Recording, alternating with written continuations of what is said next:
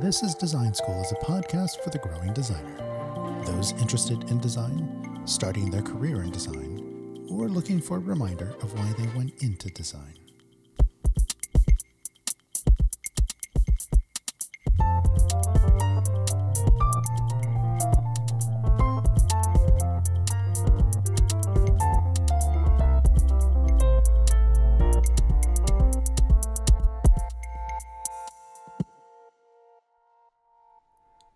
On this episode, we talk with Cynthia Lawson Jaramillo, Dean of the School of Design Strategies, Associate Dean at Parsons School of Design, and the Conference Chair of the Digitally Engaged Learning, or DEL Conference. Cynthia talks of being an artist who teaches design and finding her way to the discipline through a passion of art, a background in electrical engineering, and the worldview of growing up as a third culture kid. Cynthia discusses the practice and considerations of integrated design including politicizing acts of helping, removing assumptions that you have what it takes to make someone else's life better, and the importance of how we each represent history when walking into any given situation. Cynthia Lawson Jaramillo, thank you for joining us. Thank you so much for having me. It's really such a pleasure it's uh, it's great to see you. Um, it's been a while since uh, we've chit chatted. I think the last time was um, for the uh, DEL conference in Texas uh, a year or two ago. Is that correct? Yes, in San Marcos. I think it was last year, though last it feels year, okay. like much longer than that. Yeah, yeah like a, almost a year and a half. It, yeah. it, feels appropriate too that the uh, the talk that I gave was about uh, design education and podcasting, and here we are on a design education podcast. Absolutely. It was also appropriate that that that at that conference we announced uh, that this year's or soon after that conference, then we picked the theme for this year's DEL conference, uh, which was hybrid, and little did we know how yeah. how uh, applicable that applicable that would feel to all design educators. Indeed, indeed. Well, we usually like to start people off by uh, hearing about their journey into design. And uh, so maybe if you can walk us through um, how did you get to here today? Absolutely, happy to. So I'll start off by saying I don't call myself a designer, I call myself an artist uh, who teaches design. I'm an associate professor of integrated design at Parsons School of Design at the New School. And I joined Parsons about 17, 18 years ago. And um, it was through this really multidisciplinary, interdisciplinary undergraduate program called Integrated Design. And they were interested in my profile, bringing together art and technology. Um, I was absolutely designing, and I would say that my now that I look back, I can see how I was introduced to design in my studies um, in electrical engineering, which was my undergraduate. So, quite an odd, um, eclectic path, perhaps. But I can look back and see how much I was, in fact, designing through a particular lens of engineering, through particular you know problems uh, and and problem solutions let's say that were all technology based, math based, science based.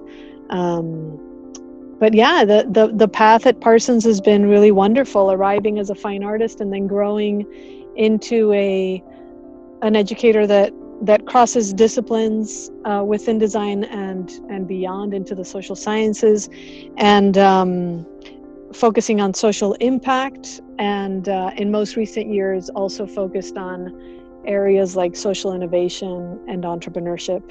And just this past January, I started um, as the Dean of the School of Design Strategies at Parsons. And there it's also been interesting to be able to look back to my you know really formation in engineering and see how much that applies to to what we're learning and and teaching and researching in design strategies strategic design transdisciplinary design, um, a lot of uh, areas through which we connect um, to systems thinking, for example, which is uh, one of the STEM STEM core areas. Yes, yeah.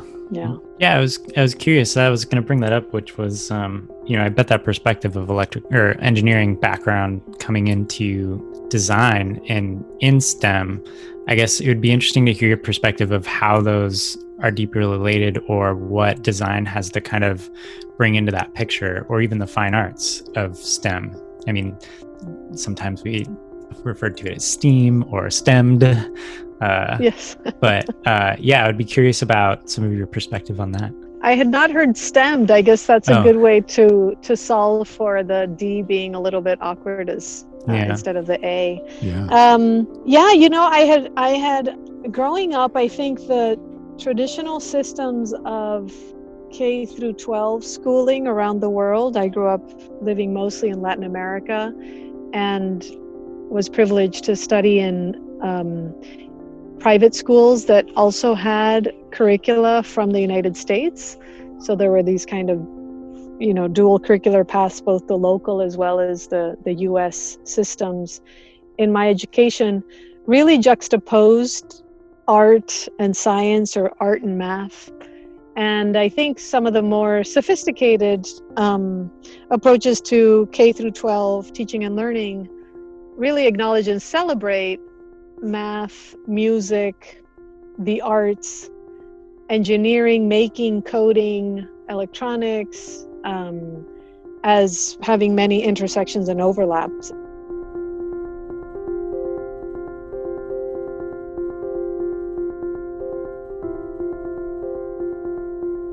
I now can look back and see that, but at the time as I was growing up, I was definitely a science and math uh, and technology person and didn't necessarily explore the creative uh, aspects as much.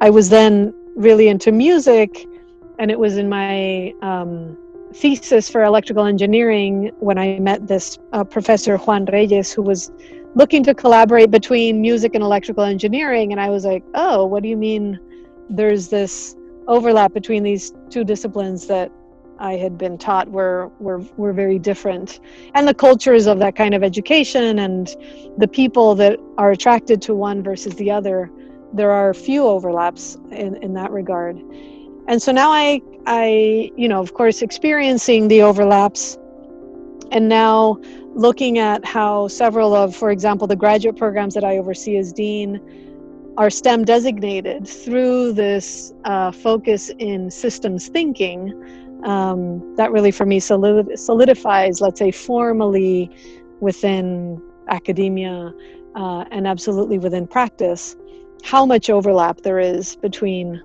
uh, design and, and various parts of STEM and, and specifically engineering within my own formation. Oh, that's really, really interesting. Yeah. One other uh, area you talked about was also around social impact. What does, um, I guess, what kind of work uh, are you doing in that area?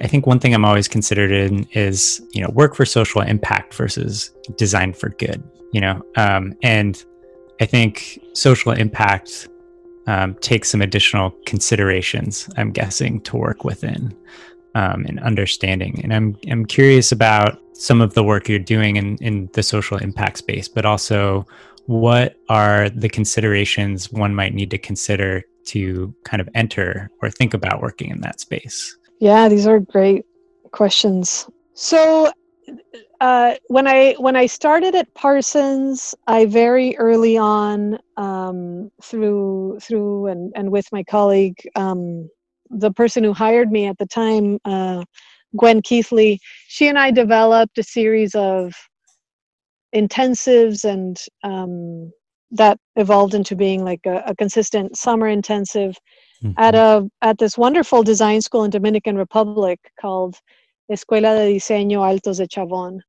And Gwen and I were interested in through through the cores of integrated design, this kind of acknowledgement that that the biggest um, and and most challenging problems of the world can only be addressed and potentially solved through collaboration through the transcending of disciplines, mm-hmm. through um, thoughtful and embedded, let's say, community engaged work. Mm-hmm. Um, I really, you know, my first few experiences running this uh, and and teaching or co-teaching these courses in Dominican Republic were really I, I felt they were s- such a gift. I mean I, I couldn't believe i was being paid to do this to be able to go back to latin america where i had grown up with students with colleagues of the university. Many some were also from latin america many had not uh, ever been to latin america. And to um, experience this design school which is part of a cultural foundation which is inside a um, a high-end uh, resort that has tourists and a golf course and beaches and villas, mm. and also has these neighboring communities, uh, Fisherman's Village, a town, uh, many towns close by where um, where boys are, are are raised to compete to to join Major League Baseball in the states, right? All these these kind of baseball camps um, in these quite poor areas of Dominican Republic. And so we were exploring through this course that kind of um, contrast between the campus that we were in and the, the, the towns that were, that were outside. Um, at the time, we I was calling it community engaged design, thinking about how we were through design engaging with communities and the issues they may have. Mm-hmm. I when I started presenting at conferences, this was in the early knots. The term being used at the time was design for social responsibility. And I'm glad we've moved away from that a little bit because I don't know that any designer would ever say that they are designing irresponsibly. So it's very easy. It's very easy to claim I'm socially responsible.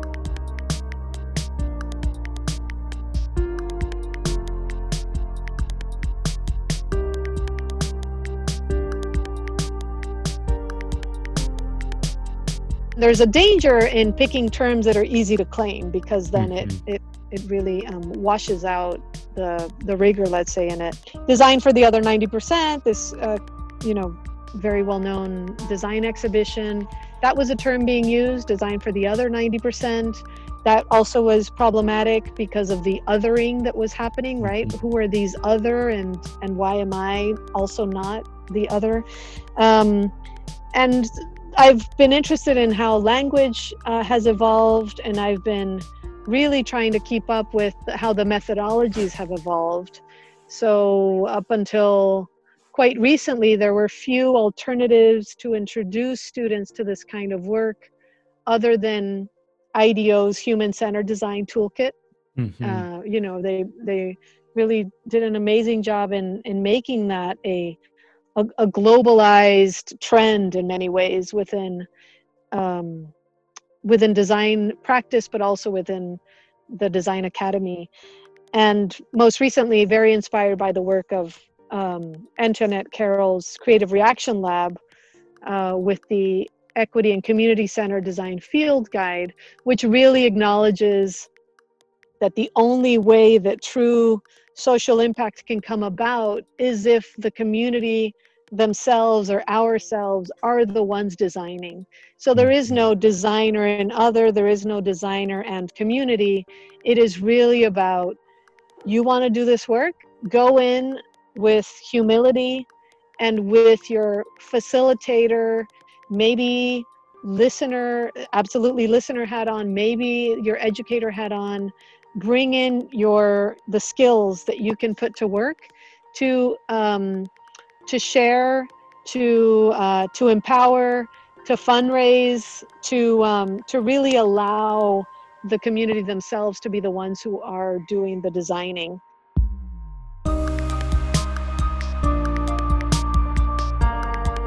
So that's you know it's been quite it's been this 17 year trajectory, let's say, from these first courses that I did in Dominican Republic. Two recent projects that I could talk about since 2007, I've been involved working with the artisan sector.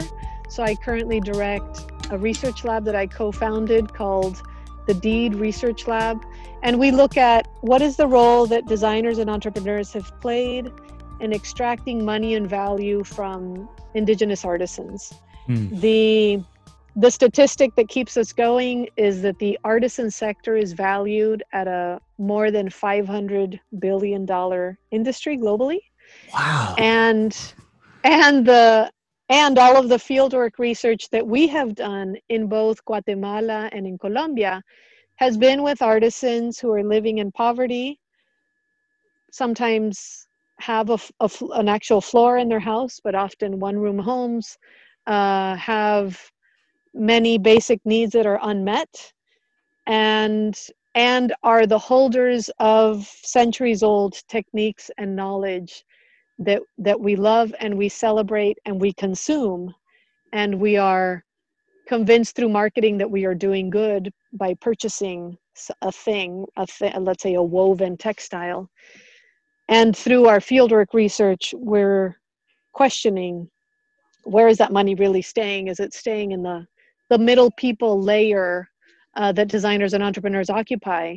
Um, and mm-hmm. how could and what would it really mean to have an artisan sector that is not just capitalist commerce based, but really considers the future of artisans and their children. Mm-hmm. And then the other project um, I could talk about is called Community Engagement uh, Community Engagement 101, and it's uh, more of a curricular project that I've been working on with with some colleagues at Parsons that looks at what is that core curriculum, right? That that 101 class that every student should go through before um, engaging with this kind of work. And so we look at, um, we, we question and criticize extractive models.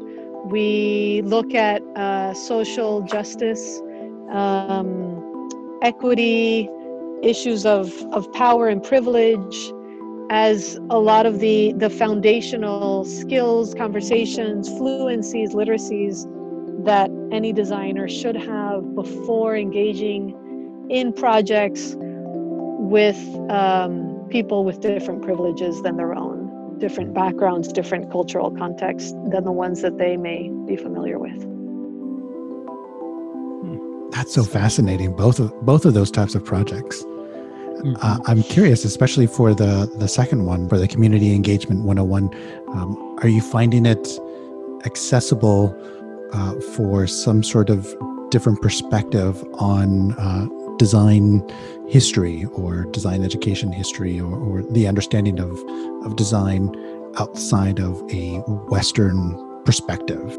Are, are you finding text? Are you finding the, oh. the perspective to be mainly Western, Western Eurocentric slash um, um, North American, or are there other perspectives that are able to be provided through uh, understanding design as not just the application of a computer, you know, starting with the Bauhaus and moving forwards?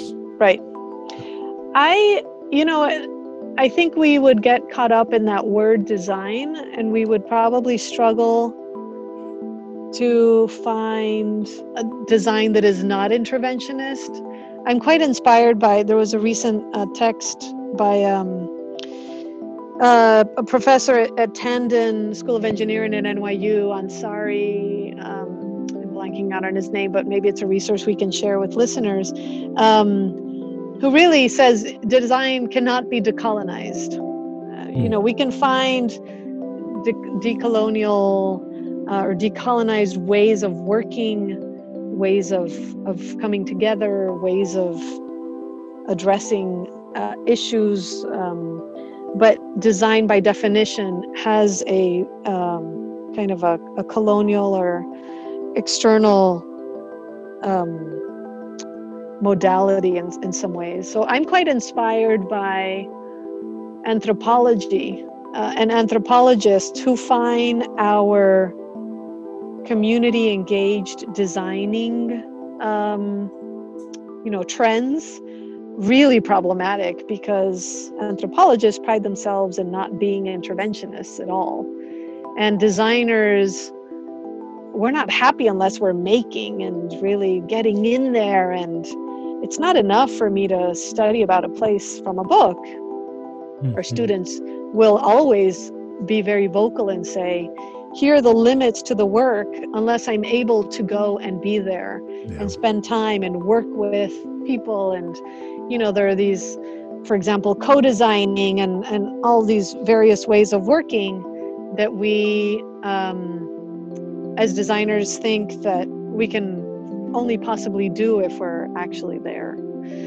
So I don't I don't know that we can find yeah, I think I think we can find other ways of being, but I don't think that they're called design. I think they're called yeah, well, maybe anthropology or maybe um, yeah. maybe other ways of of existing.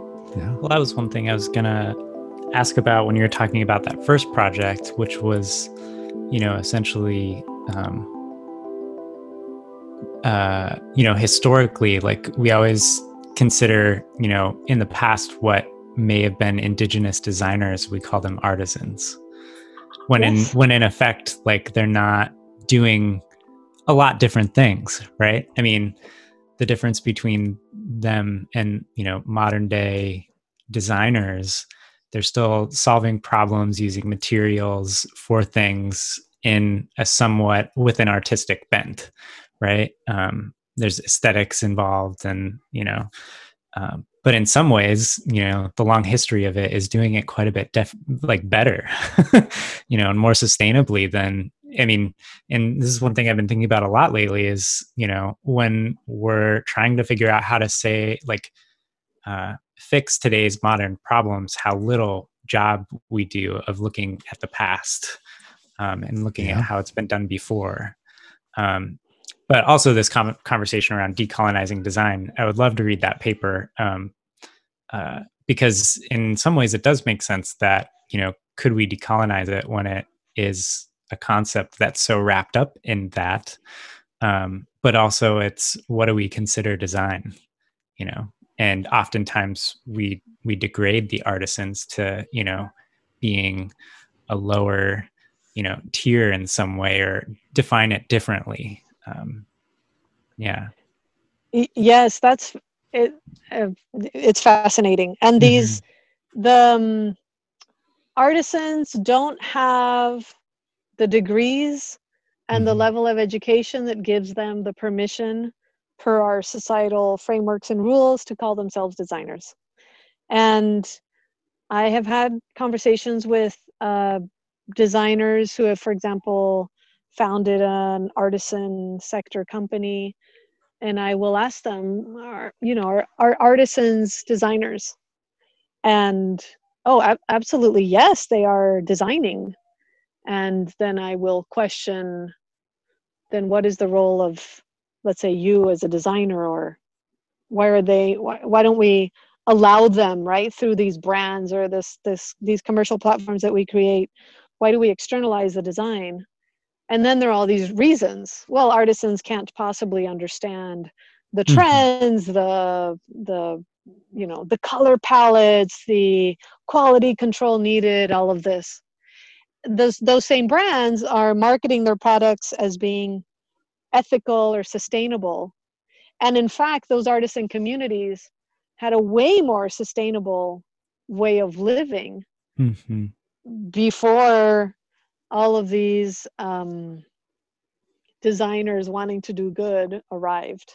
Right. And there were, you know, many steps in between. Many others arrived perhaps before the designers. In Guatemala, we see that the first to have arrived are perhaps um, missionaries yeah. or members of the Peace Corps who, you know, Peace Corps trying to alleviate the guilt of having been complicit in in the dictatorship in Guatemala that that caused uh, the you know massacres of indigenous people are then now going in as Peace Corps to do good. We're here to help it's like well yeah you you made the mess in the first place not peace corps per se but the mm-hmm. us um, and so there's a lot of this we, the history happened the people doing good would be well served to understand the history and how we are representing that history and we need to be very careful to not be accomplices for other additional harms. But yeah, the sustainability thing, you know, some of the backstrap loom weavers that I've worked with in Guatemala who are Mayan um, in their ancestry, they'll spend months weaving a, a huipil, which is a traditional blouse, and they will wear that um, for for years, mm-hmm. and they mm-hmm. will pass it on, and it becomes a family heirloom, and um, but it's it's so expensive to make it takes it takes months and so now it's cheaper for them to go to what is called the paca which is a pop-up shop that's created in the small villages around central and, and south america where they can buy any of the these garments that you see around me here um, used clothing from the us get shipped down there and sold very cheaply again helping to decimate these mm-hmm. cultural practices that were in fact way more sustainable than we could ever aspire to be mm-hmm. through our our brand solutions yeah it's and that in itself is kind of a design practice if we think about it you know that the the way that we have strategized and have reconstructed the, the the need for consumerism the need for more, the need for uniqueness uh, outside of the the craft, the, the handcraftedness of it, mm-hmm. but rather the uh, uh, it is easier for me to just you know get rid of this and buy a new one, or get rid of this and get the latest one, which is still a zipper, uh, you know, a hole for my arms, uh, you know, it, it's still the same sort of thing, but. Um, yeah, I think there there is a process of design that is very focused on you know the creation of something new, always needing to create. Um, yes, which is novelty detrimental. Yeah, the novelty, yeah. novelty of it. Yeah. yeah, yeah, and that's where I, you know, really designing systems can do us good because we can get the the creativity um, out there without necessarily needing to create more stuff.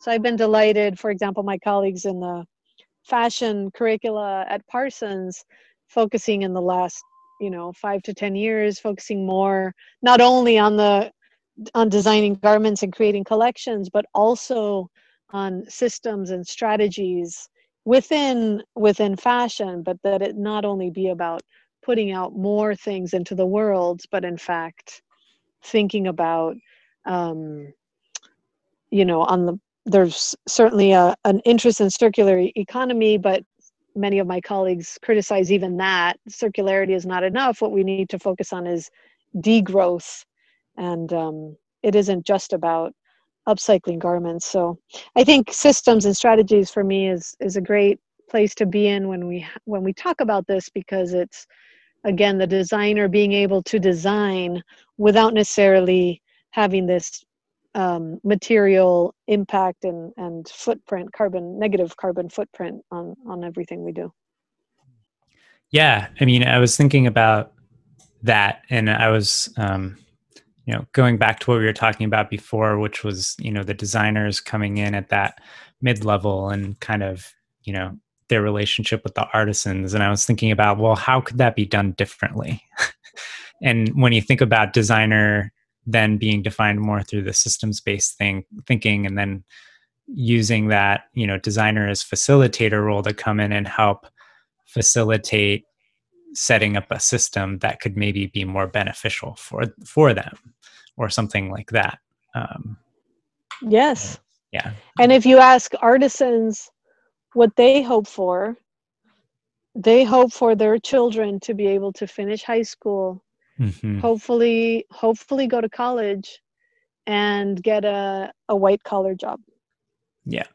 So they don't um, many of the artisan sector founders that we have worked with or have uh, interviewed within the, the research lab um, talk about cultural preservation concern about cultural heritage loss of knowledge loss of techniques, traditions, but that's also a very privileged um, perspective, and it's mm-hmm. it's uh, often not shared uh, by the the artisans with whom I've met. Now, if I go and, and say to the artisans, you can sustain a living, you'll be able to keep your kids in school if you make more of these backstrap loom woven textiles that we're going to sell to the let's say interior design luxury market or whatever it may be they'll absolutely do it but it's it's reducing the the treasure that they hold in their ancestral um, artisan knowledge to the transactional. It's really it, Mhm. it at the end of the day it's about income generation and we've done these various workshops um, around for example hopes and dreams and you know it'll be about wh- what is my my hope i hope i can make enough money this year to repair the the leak in my roof that almost causes my house to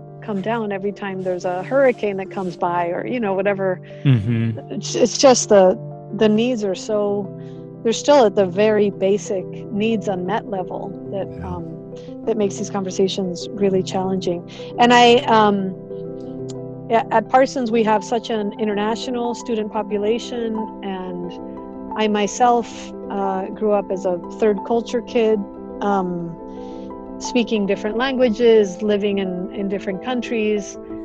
I, it was such a gift of an upbringing. And never once did i was i concerned that i'm not preserving my culture. So it's something i talk a lot about students who are interested in going this route of maybe founding a social impact um, enterprise for example focused on the artisan sector.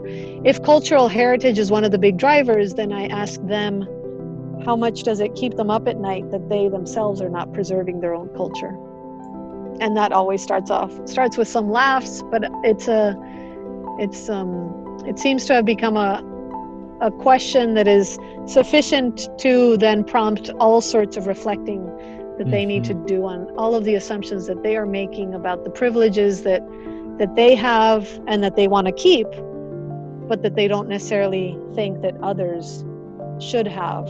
And and they would probably say oh absolutely i think everyone should have a right to do this.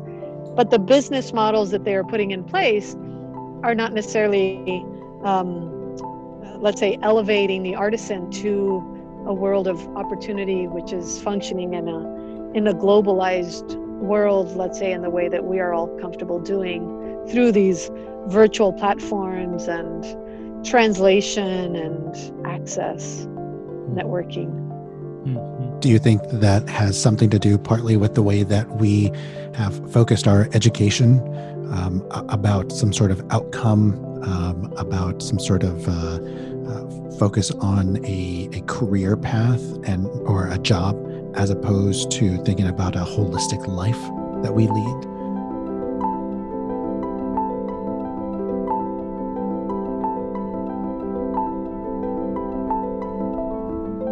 It reminds me a, a little bit of a faculty member that I had in undergrad who had said that the purpose is not for me to do, but the purpose is for me to to think.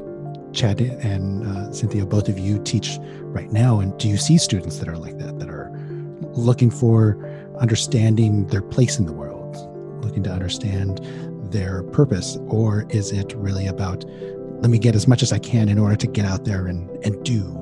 Yeah, I think there's a little bit of both, and we certainly have a responsibility as a very expensive institution of higher education to ensure that there's a job and a career path at the end. I have been, um, I have wondered for for a while now, ever since I started some of my administrative roles at the New School, what would it mean for for universities to be held liable for the debt that our alumni have?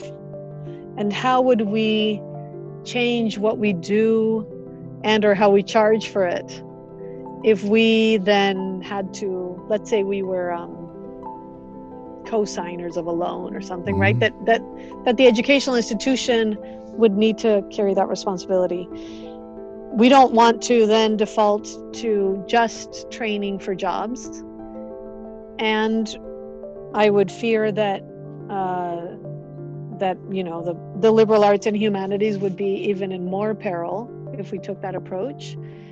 And I think the student debt crisis in the United States is an absolute crisis um, that we all have to, any of us in higher ed and and anyone, um, you know, raising kids and anyone encouraging or seeing friends applying for grad school right? So we all we all can see that. So there's there's the that relationship that very real and very stressful and anxiety ridden relationship between education and debt that many of our institutions of of um, any many of our private universities are are complicit in.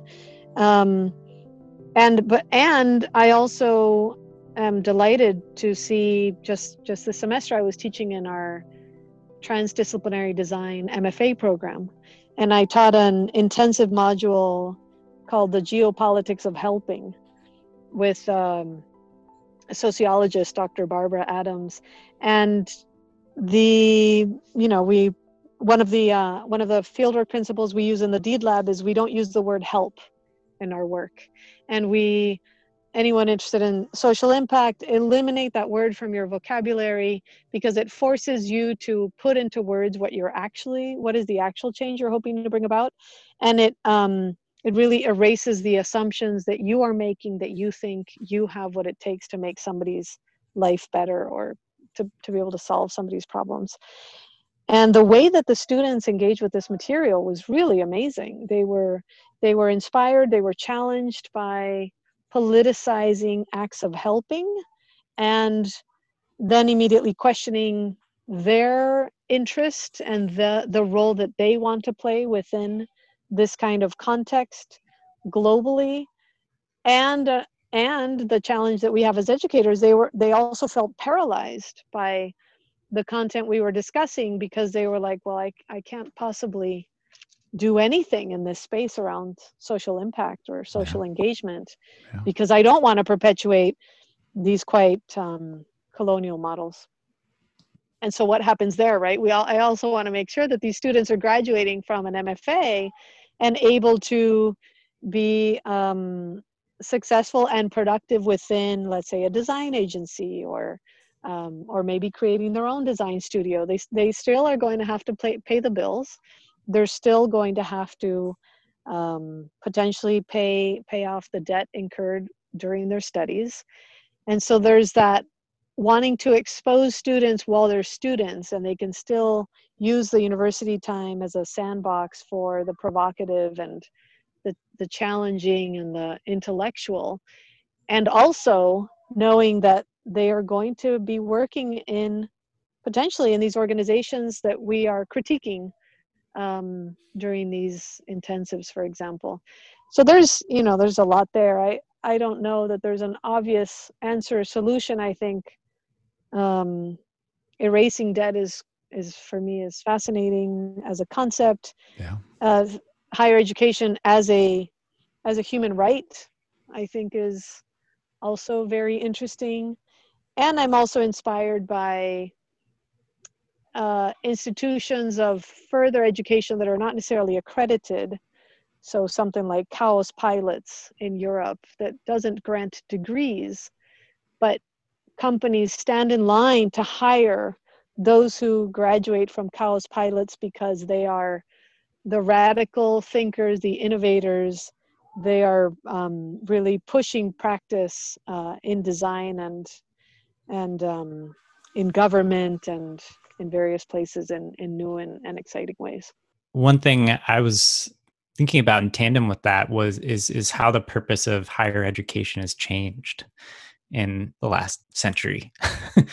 Higher education didn't always necessarily have the purpose to teach job skills per se. I mean, it taught you an area of knowledge, but a lot of it was for personal development and kind of exploring curiosity and, you know, playing the role of academia in society, which is very different as the world becomes much more specialized, is almost to actually require you know the skills beyond you know basic education to be needed. And um, it's interesting how that plays out with money um, and debt and you know the purpose i think of what jp is talking about which is you know i always placed it which jp was the first professor that was curious about how i thought.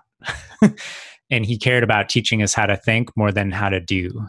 And that was a huge shift and pivot. And what drew me to design was because of the way jp taught it you know. Uh, as i learned more you know mathematics science everything is a gray area right? But in design i feel like we re- embrace that a little bit more yeah. um, especially in earlier education. Um, and all of a sudden it was stepping in and like, oh, well, I have to figure this out. there, there's not one solution that I'm build or, you know, trying to figure out that's already there waiting.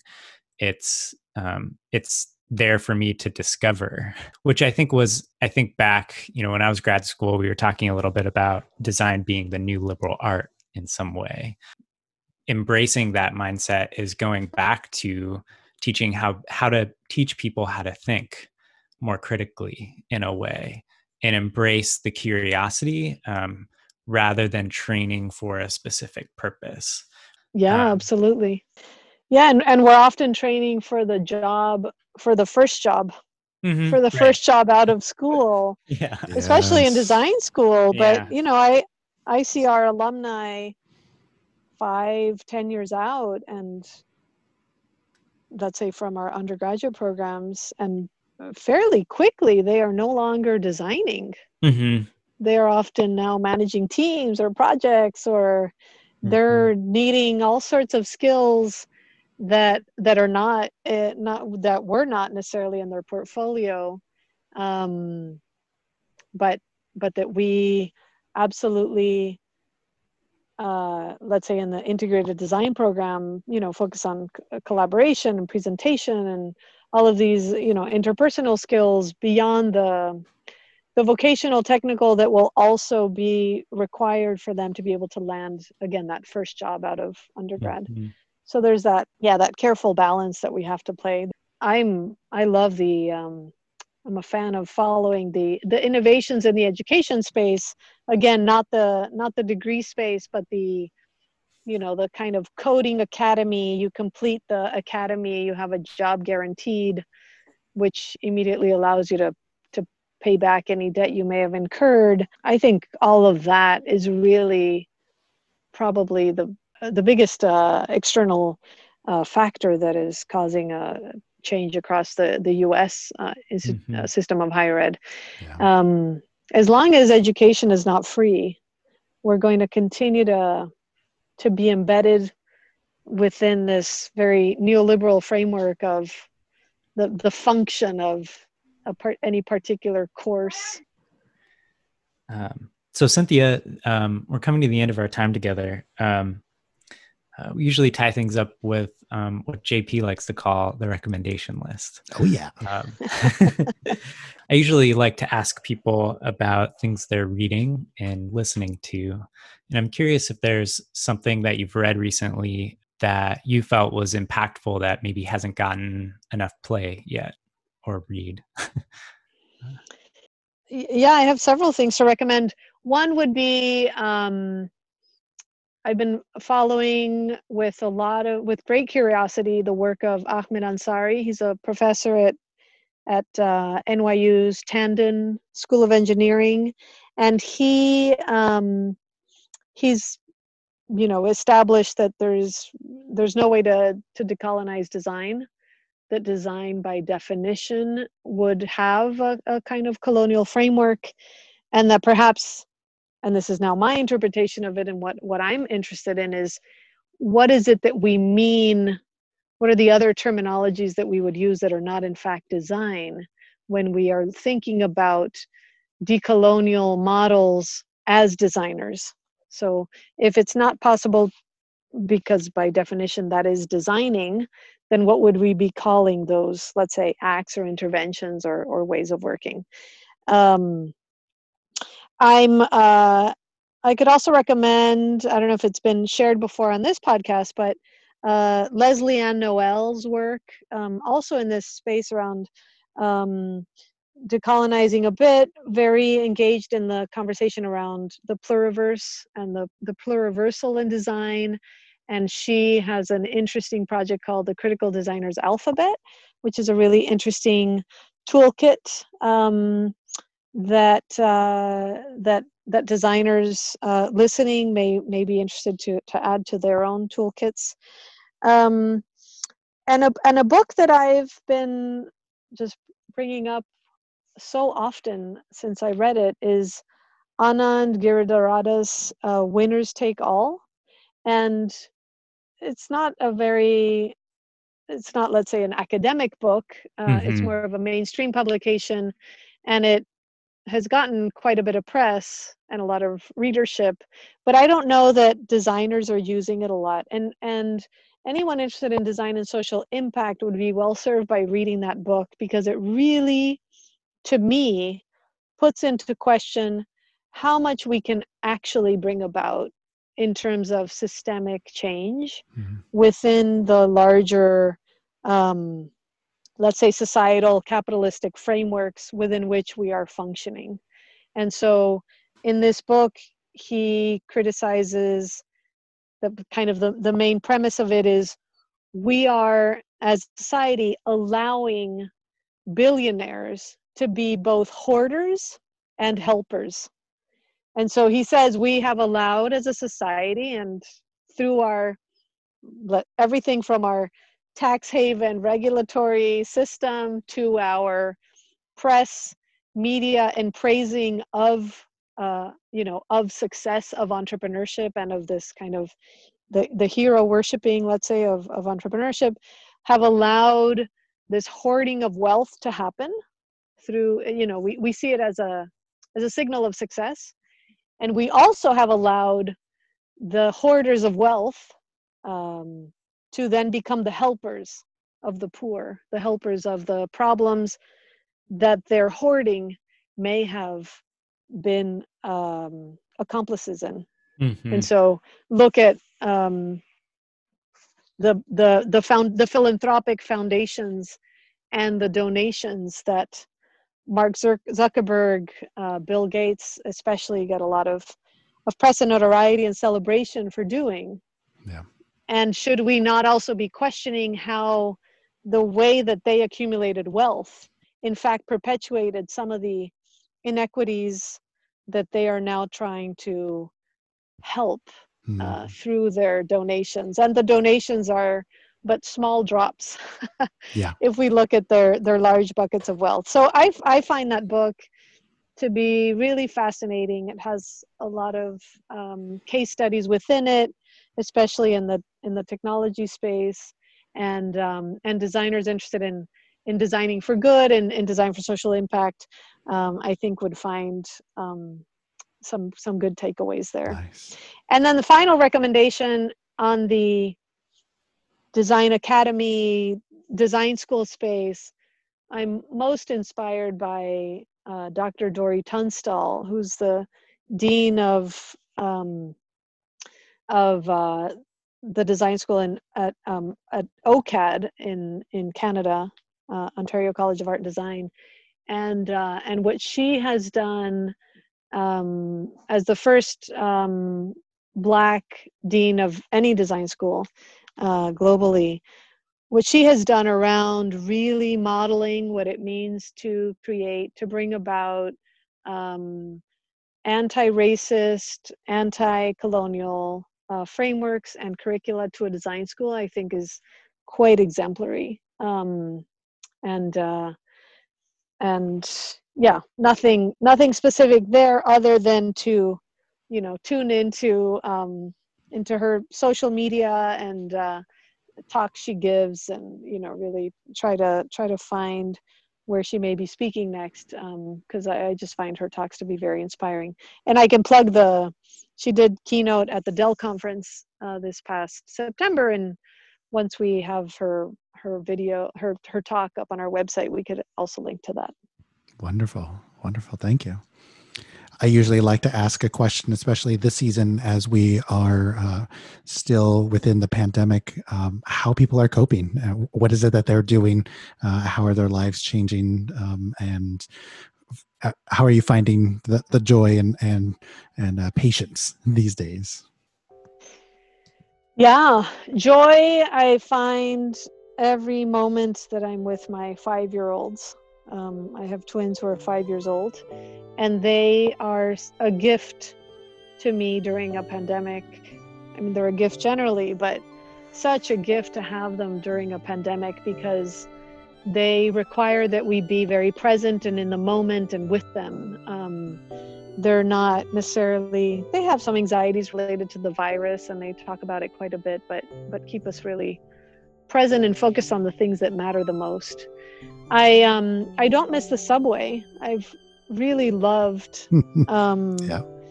The the working from home has has been okay for me. I I miss the serendipitous moments of being on campus and bumping into people in the hallways or people stopping by my office, these kinds of things. Um, but otherwise, it's been lovely to to be able to cook. I've been cooking much more. I can make dinner almost every evening, so that's that also feels like a gift and a joy.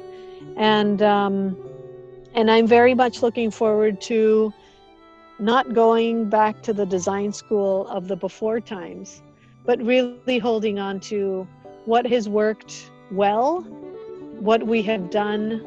For example, the DEL conference that I co-organized this year was the first time we did it online and free and the diversity of voices we were able to bring to that conference because of that um, you know really is is a platform that perhaps should continue in that way and that we shouldn't just default to oh now we can be on campus pay registration fees of $600 and fly halfway around the world to give a talk for 10 or 15 minutes um, so the unsustainability of the before times is something that i'm happy to get to do away with and um, and perhaps capture where we are now um, yeah as design educators really kind of embodying and practicing what we're preaching in our classrooms.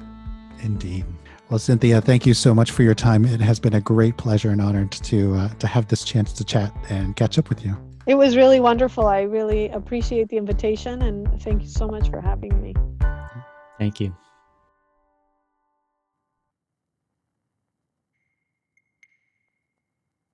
This is Design School is recorded in the field where design happens. The music for This is Design School is composed and recorded by Michael R. Clark. You can find Michael online at musiclabtacoma.com. For additional information about each episode, visit thisisdesign.school. We'd love to hear what you like, what you don't like, and what you want to hear in the future. Follow the podcast on Twitter at TIDS Podcast. Also, don't forget to rate and review us on iTunes and share us with your designer friends. Bye for now.